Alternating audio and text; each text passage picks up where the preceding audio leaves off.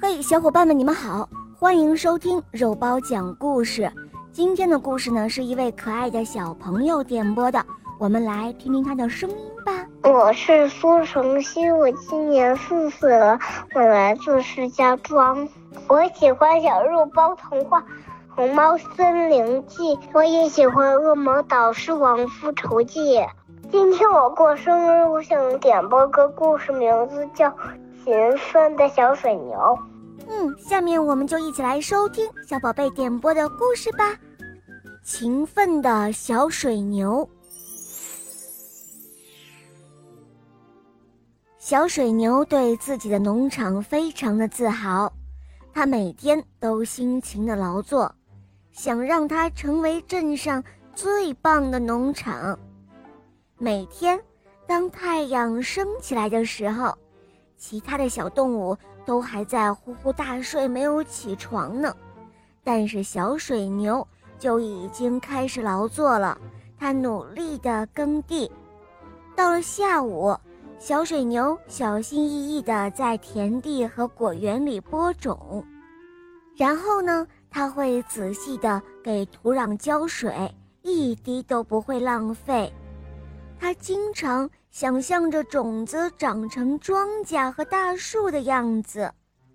当太阳下山了，忙碌的一天。这才结束，他拉着小车回家去。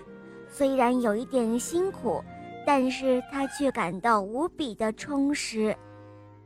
几个月过去了，种子发芽、长大，变成了漂亮的庄稼。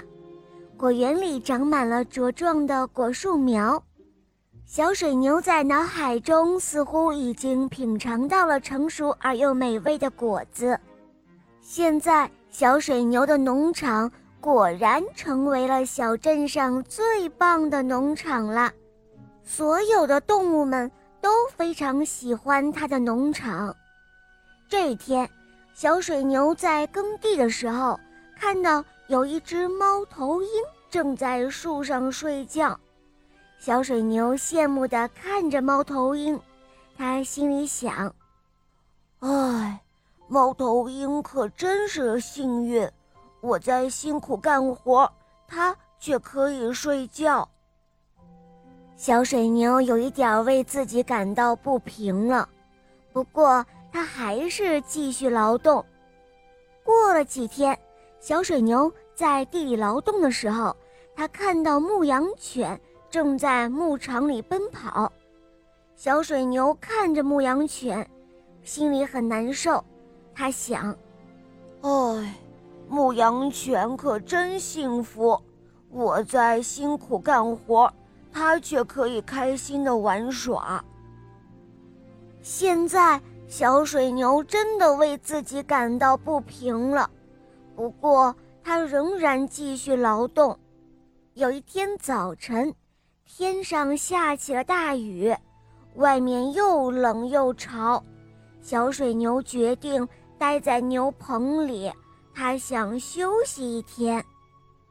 哦，休息和玩耍真的比辛勤劳动有意思多了。小水牛认定是这样的。呃，我想农场应该没事儿的，他安慰自己说。既然猫头鹰和牧羊犬都能够在白天睡觉玩耍。那我为什么不能呢？嗯，我也可以。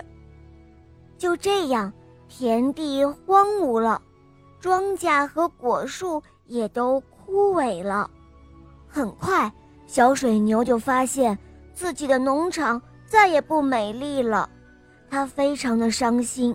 虽然它可以整天玩耍，但是它并没有从前那么快乐了。其他的动物也都很伤心，他们问小水牛说：“呃，小水牛，你为什么不再努力劳动了呢？”小水牛哭着回答说：“ 呃，我我看到猫头鹰整天睡觉，牧羊犬也整天可以玩耍，可我却要一直一直的干活，这太不公平了，所以我就……”看到小水牛哭得如此伤心，大公鸡跑过来对他说：“哎呀，小水牛，你不知道，猫头鹰也在辛勤的劳动呢。它是整夜不睡抓老鼠，所以啊，白天才会睡觉呢。”小绵羊看到小水牛哭得如此伤心，跑过来对他说：“小水牛，牧羊犬是为了保护我们，不让大灰狼来吃掉我们。”所以呀，它整天都要在牧场里跑来跑去。哦，原来是这样，小水牛这才明白，朋友们其实都在辛勤的劳动，只是大家的方式不同罢了。所以他决定了要更加努力的劳动，让自己的农场恢复原样。他的朋友们也一起来帮助他。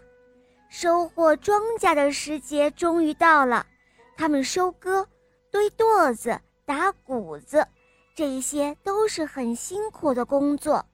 可是啊，小水牛根本不怕累，也不怕苦，它获得了大大的丰收，足够与每个人分享哦。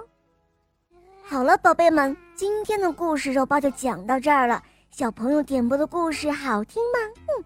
你也可以让爸爸妈妈帮你点播故事哟，大家赶快关注“肉包来了”，打开我的首页可以收听到更多童话故事，有公主的童话，还有成语故事，还有《西游记》的故事，还有《萌猫森林记》《恶魔岛狮王复仇记》，总之还会有很多你没有听过的故事会陆续上新哦。在小肉包的睡前故事专辑中啊。每期还会有小肉包送礼物的活动，小伙伴们也不要忘记参加哦。活动中会有很多小肉包的玩偶送给小伙伴们，当然也会有点播故事赠送给小伙伴们。